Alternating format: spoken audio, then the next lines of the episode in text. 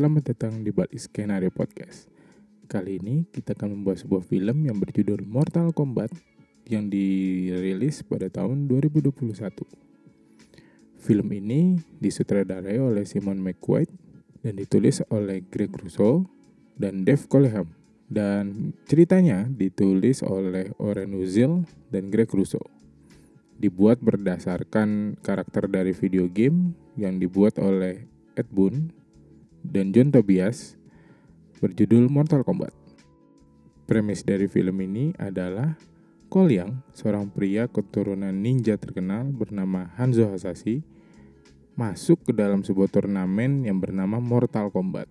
Cole dan rekan-rekannya harus memenangkan turnamen tersebut dan mengalahkan warrior-warrior dari seorang sorcerer bernama Sangsung untuk menyelamatkan bumi dari serangan uh, Outworld. Namun, mereka yang baru saja bertemu dan belum mempunyai kekuatan apa pun harus bertambah kuat dan menguasai arkana, sebuah tenaga yang harus dikuasai dalam waktu kilat. Oke, okay. uh, eh, sebenarnya film ini waktu nonton ekspektasi gue lumayan ya. Film ini juga kalau misalnya teman-teman pernah nonton Mortal Kombat dari yang tahun 90-an, tahun 95 kalau nggak salah. Nah, itu uh, agak-agak beda nih ceritanya. Nah kalau misalnya teman-teman juga mungkin kalau teman-teman pernah nonton di uh, eh, HBO ada namanya Mortal Kombat The Revenge of uh, Scorpio. Nah ceritanya sebenarnya rada-rada nyambung nih sama The Revenge of Scorpio, tapi udah di utak-atik lagi nih ceritanya. Jadi udah agak-agak beda gitu. Nah Uh, sebelum kita masuk lebih dalam, gue kasih tahu dulu kalau ini adalah spoiler konten. Oke, okay, uh, eh, buat temen-temen yang udah nonton atau bahkan belum nonton, sebenarnya film ini udah hype banget dari kemarin. Cuman akhirnya setelah sekian lama saya baru bisa nonton di bioskop lagi. Dan uh, eh, gue waktu itu nonton di bioskop dalam keadaan yang agak sepi. Jadi uh, gue yakin dan gue masih percaya kalau bioskop adalah tempat yang bersih. Jadi uh, eh, gue masih bisa bilang ke teman-teman kalau ya udah datang aja ke bioskop gitu. Gue yakin bioskop ada tempat yang aman, terutama di bioskop-bioskop yang ada di kota gitu. Misalnya uh, eh, gue kemarin nonton di uh, Grand Indonesia di GI gitu di CCTV-nya. Waktu masuk pun ada protokol kesehatannya. Bukan cuman uh, diperiksa suhu, tapi juga ada mendaftarkan diri lu, lu datang sama siapa gitu. Jadi berapa rombongannya, habis itu biar bisa ke track gitu kita balik lagi ke filmnya. Jadi eh, kayak tadi gue bilang, film ini sebenarnya kalau misalnya dibilang agak-agak beda nih dari yang sebelum-sebelumnya. Dari yang tahun 95, yang paling deket dan paling mirip adalah sama yang versi kartun yang eh, Scorpio Revenge. Nah, kalau misalnya dilihat, eh, ini udah agak-agak beda, beda lagi. Walaupun mungkin based on uh, Scorpion Revenge jadi ini kayak ceritanya tentang Scorpio uh, yang kehilangan keluarganya gara-gara Sub Zero gitu.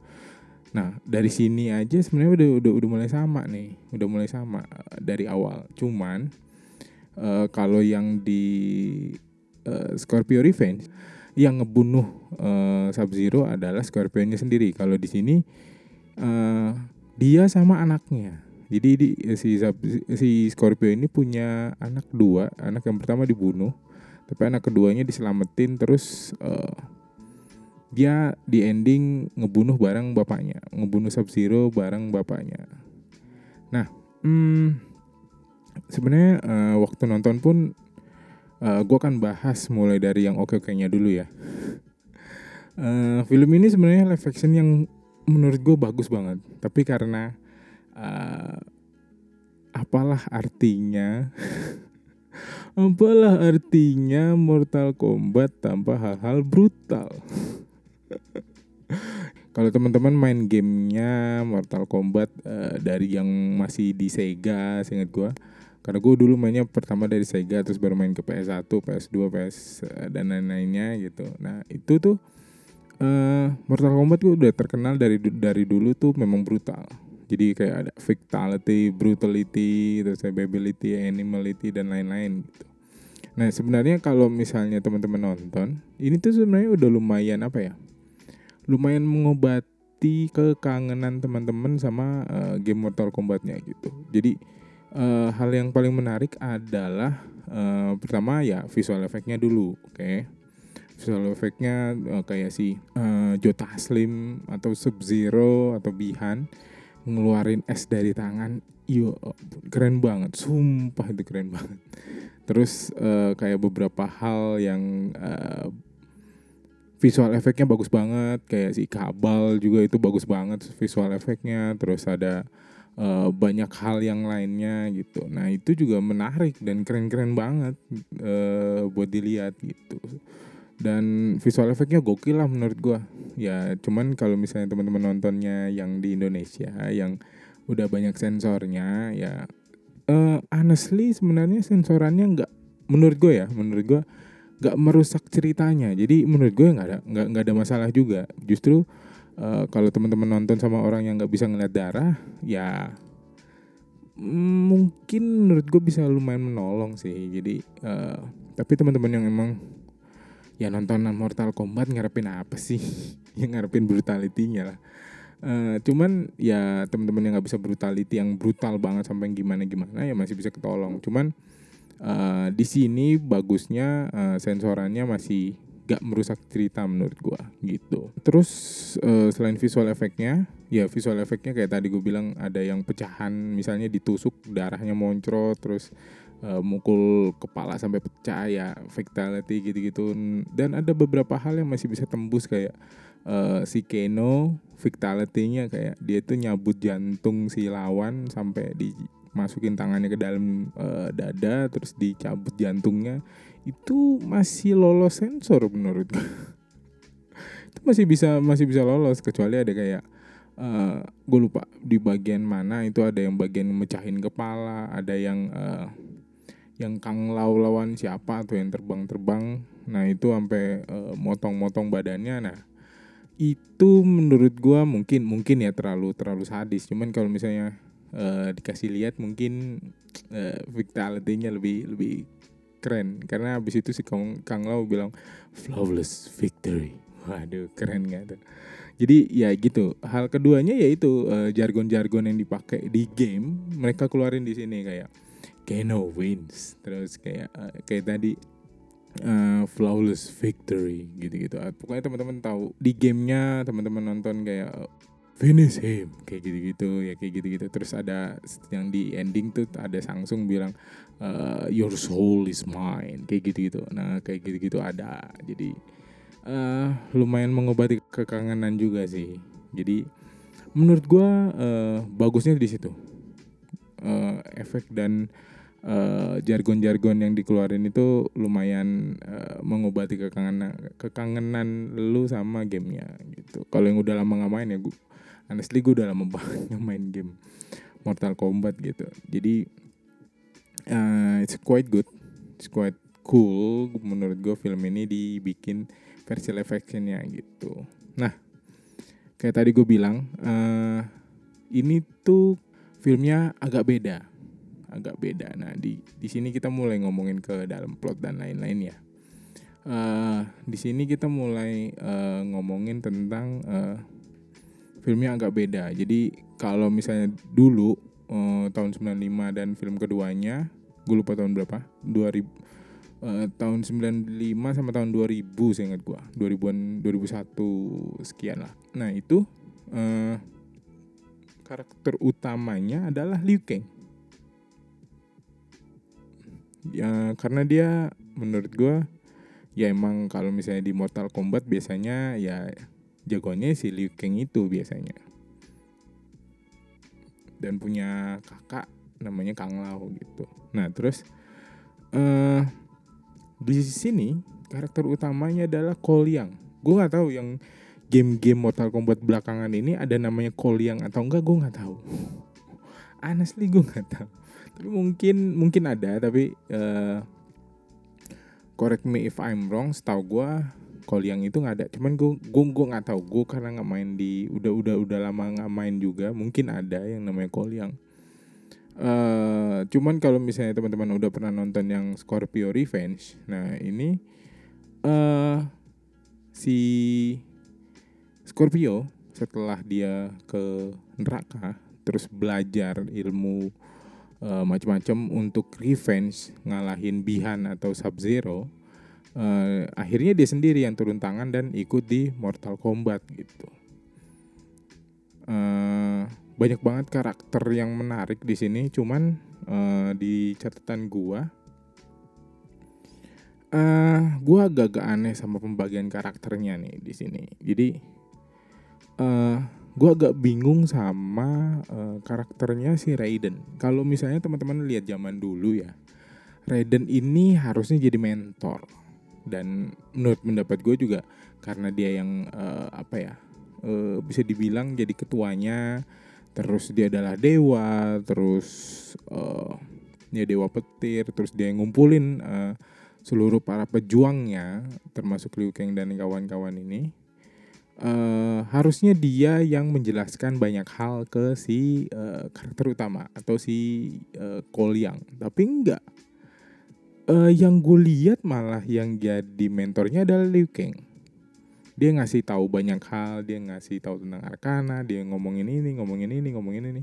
Malah kalau gue lihat uh, Sonya Kang Lao sama Jax cuma jadi ally doang gitu. Bahkan awal awalnya uh, Keno yang sempet dikira ally gue juga aneh kalau Keno jadi ally karena uh, setahu gue Keno adalah seorang penjahat gitu penjahat banget. Emang dari awal jadi penjahat cuman Uh, begitu ditangkap akhirnya dia sempat jadi ally itu buat sementara. Dan ternyata ya kalau misalnya teman-teman tahu tentang karakter archetype-nya uh, Joseph Campbell uh, si Keno ini jadi seorang trickster atau uh, pertama dia suka ngeluarin komedi oke okay? dari uh, celotehannya dia yang banyak ngomong dan dia bisa berubah-berubah dan benar uh, dia kayak uh, bisa membuat si karakter utama dan lainnya bisa dibikin pusing dan uh, dipertanyakan tentang uh, tujuan dan uh, apa yang dipegang sama si karakter utama gitu. Nah, uh, si Keno ini akhirnya memang jadi jahat, cuman ya cara dia memperoleh. Nah, ini ini ini ada satu catatan lagi sih. Jadi kayak uh, kalau mungkin di game ya gue nggak tahu kalau film-film yang lama mereka kayak si Keno ini uh, dia tuh seorang apa ya seorang pencuri penjahat yang matanya cyborg bukan kekuatan dari dalam bukan bukan kayak uh, ilmu ilmu apa ya ilmu rawa rontek gitu yang kayak gitu-gitu. Bukan bukan ilmu tenaga dalam. Tapi itu matanya dia memang cyborg dan uh, akhirnya ya dia bisa nembakin laser karena cyborg. Cuman di sini agak berbeda karena ada unsur arkana atau mungkin tenaga dalam gitu. Kayak Liu Kang. Kalau Liu Kang yang memang tenaga dalam dia bisa ngeluarin api gitu. Kayak si Sonya Blade yang punya kekuatan uh, pink dan masih banyak lagi gitu. Ada beberapa hal yang menurut gue memang ya udah tenaga dalam. Cuman kalau misalnya kayak uh, Keno atau Jax oke okay, Jax tangannya dihancurin. Itu oke okay lah. Itu bagus banget menurut gue dan waktu dibikin pun uh, oke okay, tangannya cuma jadi robot kecil gitu. Kayak besi-besi biasa. Cuman begitu dia bisa ngeluarin arkananya tangannya jadi besi. Kenapa nggak dari awalnya dibuat tangannya gede gitu? Cuman gue nggak tahu sih. Maksud gue uh, ya ini uh, yang ada di pikiran si sutradara gue nggak tahu juga cuman uh, ya kalau misalnya dari yang sebelum-sebelumnya kita tahu kayak Jax itu ya udah emang setengah badannya dia robot gitu. Oke, kita balik ke pembagian uh, karakternya Joseph Campbell tadi. Uh, gue agak bertanya-tanya tentang Raiden. Dia ini jadi apa? Karena kalau dibilang dia sebagai mentor, dia nggak menjadi mentor gue juga bingung sama keberadaannya si Raiden ini di situ. Terus uh, dia cuman kayak bahkan menurut gue dia kayak nggak ada apa ya kayak nggak ada eh, nggak uh, melakukan apa pun di situ. Dia cuman ya udah dia jadi bahkan yang di pertarungan terakhir pun dia dibilangin malah disuruh-suruh lu bisa mindahin orang nggak? Oh ya deh, gue jadi pemindah orang aja. Ah oke. Okay. masa masa dewa petir disuruh-suruh sih itu itu itu itu itu pertanyaan gue sih agak anehnya di situ aja tapi overall uh, Raiden yang lama menurut gue jauh lebih punya wibawa sebagai dewa gitu dibandingkan yang di sini. Tapi efek petirnya tetap gue suka sih. Mungkin kalau ada Thor mereka bisa ini ya, uh, bisa uh, jogres bareng, bisa fusion mereka bikin uh, kekuatan petir bareng-bareng gitu. But anyway, uh, terus ada satu hal lagi yang mengganggu gue adalah uh, Sonya Blade. Sonya Blade kan tadi kita udah udah udah udah bilang kan kalau misalnya tadi sempat gue bilang Sonya Blade tuh kayak punya kekuatan warna pink. Ah, di sini gue gue nggak tahu apa yang terjadi dengan uh, Sonya Blade tapi entah di sensor atau uh, apa tapi waktu orang-orang kan dapetin arkananya sulit ya. Even si yang uh, karakter utamanya si Cole yang pun agak-agak ribet gitu sampai dia mesti lawan si Goro dulu. Walaupun ya abis itu ya Goronya dikalahin dengan mudah yang di namanya Prince of uh, Shao Kahn gitu dikalahin yang lumayan gampang sebenarnya begitu dia dapat arkananya uh, kayak mau kalau arkananya si uh, Koliang itu memang kuat banget. Akhirnya dia bisa kayak uh, ngalahin Goro dengan ya lumayan mudah gitu.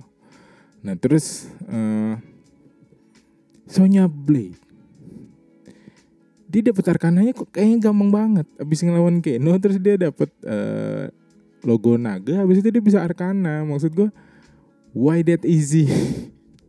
that look so easy gitu. Kayak uh, dia nggak perlu belajar tentang arkana lagi. Kayak uh, apa yang harus dilakukan? Ya udah habis itu dia dapat dengan mudahnya. Terus Milena di Milena ya kalau nggak salah. Milena itu habis itu diserang ditembak terus perutnya bolong gitu. Terus dibilang ini hadiah dari Keno. Wait a minute. Uh, something that I miss is that something that I miss? Kayak Barusan gue kelewatan apa ya? Gue kayaknya nggak berkedip deh dari tadi. Nah itu itu itu, itu jadi pertanyaan gue mungkin mungkin nanti kalau misalnya uh, gue nggak tahu kapan tapi udah keluar di HBO Max dengan penayangan terbatas uh, gue harap nanti bisa masuk di HBO Go juga. Jadi kita bisa nonton uh, versi uh, tidak bersensornya. Jadi benar-benar bisa tahu. Kalau perlu ngeluarin uh, director cut kayak Zack Snyder nih hmm, nggak tahu juga. Siapa tahu. Cuman ya kalau misalnya ngelihat ya oke oke aja sebenarnya. Cuman ya gitu aja. Mungkin uh, kayak latar belakang si Sonya dapetin arkananya juga ya kalau misalnya bisa dijelasin lebih panjang ya oke okay lah. Bisa lebih oke okay lah menurut gua. Uh, dan terus uh, ada satu hal yang ya sedikit mengganggu gua sih kayak uh, waktu misalnya udah masuk ke plot gitu kan mereka awalnya tuh udah sempat berantem sendiri-sendiri kan waktu endingnya si Kung Lao mati gitu. Cuman uh, di ending pertarungan terakhir mereka men di split lagi. Mereka bertarungnya di split lagi ya. Buat apa maksud gue? gue agak terganggu juga begitu nonton. Kan tadi katanya udah di mereka kan dari awal udah berantemnya di split ya, nggak yang berantem kayak uh, kalau teman-teman pernah nonton Crow Zero gitu main kroyokan dadar dadar dadar gitu yang dipukulin kayak orang tawuran gitu kan enggak gitu mereka berantem satu-satu masing-masing gitu terus mereka misah-misahin terus mereka berantem masing-masing ya sama aja bukan ya tapi tapi but anyway itu itu itu pendapat gue sih. Terus uh,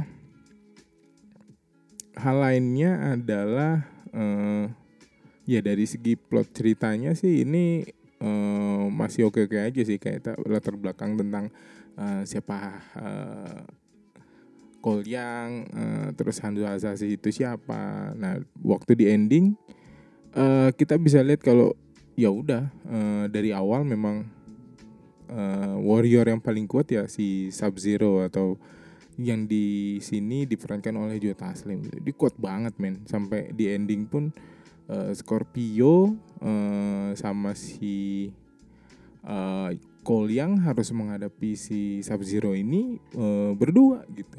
Gila kuat banget men. Uh, gue nggak tahu ya tapi kalau misalnya gue nonton yang uh, versi Scorpio Revenge Uh, jadi sebenarnya bukan Sub Zero yang endingnya membunuh keluarganya si uh, Hanzo Hasashi, tapi itu adalah kelakuan dari Quan Shi atau anak buahnya si Samsung buat bikin uh, Scorpio uh, hancur gitu. Si Quan Shi supaya bisa nyelamatin uh, bosnya, gue lupa nama bosnya. Nah dari segi plot pun ya kalau misalnya teman-teman lihat uh, dibagi jadi beberapa bagian yaitu uh, mulai dari latar belakang terus X1 X1-nya itu yaitu gimana cara mereka menemukan satu sama lain. Jadi mengumpulkan uh, para anggota pemenang-pemenang atau orang-orang berlogo naga yaitu para warrior untuk bertarung di Mortal Kombat gitu. Mereka ngumpulin getters bareng uh, ketemuan udah ketemu. Nah sampai di midpoint mereka akhirnya ketemu semua nih. Cuman belum selesai nih masalahnya. Begitu mereka ketemu terus mereka harus menguasai si Arkana dengan cepat tadi seperti gue bilang. Nah begitu mereka udah begitu mereka mulai menguasai Arkana ya seperti biasa yang pertama menemukan adalah si Trickster atau Keno keduanya baru si uh, yang lain gitu keduanya uh, semuanya akhirnya menemukan arkananya buat uh, bertarung melawan uh, raja melawan warrior-warrior uh, dari Samsung gitu. Dan ya seperti kita tahu mereka meninggal semua. Warriornya Samsung akhirnya kalah. Dan ya menurut gue di sini ya karena belum ketemu Xiao Kahn ya. Karena belum ketemu Xiao Kahn baru ketemu anaknya doang uh, si Goro. Shokannya belum ketemu uh, dan di sini Samsung sebagai apa ya? Uh, pemimpin dari sorcerernya atau mungkin penasehatnya ini kali Xiao Kahn. Akhirnya ya memang kekuatannya lumayan sih. Kekuatannya Samsung lumayan. Kalau misalnya main gamenya pun kekuatannya Samsung tuh lumayan. Tapi dia bukan dewa ya. Dan harusnya Samsung itu bukan dewa. Jadi dia nggak nggak bisa kayak dewa gitu nggak bisa kayak si Raiden. Raiden itu justru harusnya terlihat lebih kuat. Tapi kalau misalnya di sini kalau teman-teman lihat kedudukan mereka bisa setara ya. Gue nggak tahu sih tapi pem, yang ada yang gue lihat adalah uh, Samsungnya kayak dewa sih. Uh, tampilannya kayak dewa kayak dia tuh bosnya yang bos banget gitu. Padahal di atasnya dia masih ada Shao Kahn loh Shokannya kayak apa coba dan itu harus dikalahin gitu nanti sama si Liu Kang tapi kalau misalnya ngelihat apa yang terjadi di film ini ya ini kayak cerita mortal cerita Mortal Kombat 00 atau awal mula terbentuknya warrior-warrior Mortal Kombat gitu untuk bertarung di Mortal Kombat. Nah, perbedaan lainnya nih kalau teman-teman lihat kalau misalnya di Mortal Kombat yang lama itu mereka dikumpulin di satu pulau untuk bertarung. Gitu. Nah, kalau di sini enggak. Bahkan mereka bertarung di tempat-tempat masing-masing pun kayak bertarung di split pun di ending, di end game. Itu si Raiden yang mirip agak agak gimana gitu. Cuman ya ya balik lagi itu adalah keputusan dari uh, sutradara visi dari sutradara terhadap uh, ceritanya terhadap uh, uh, skenario nya jadi ya bebas aja sih sebenarnya. But uh, sebagai orang yang nonton dan uh, main gamenya uh, gue suka banget gamenya dari masih kecil. Nah ini tuh agak-agak ya uh, tadi gue bilang banyak banget hal yang bikin kangen, yang bikin bisa nostalgia di sini sama waktu masih kecil nonton dan main uh, Mortal Kombat. Tapi, nah tapinya ya kayak gitu deh. Tadi ada beberapa hal yang gue catet di balik kerennya jargon-jargon dan uh, vitality vitality-nya ya masih ada beberapa hal yang kurang sih. Tapi overall gue suka banget sama film ini.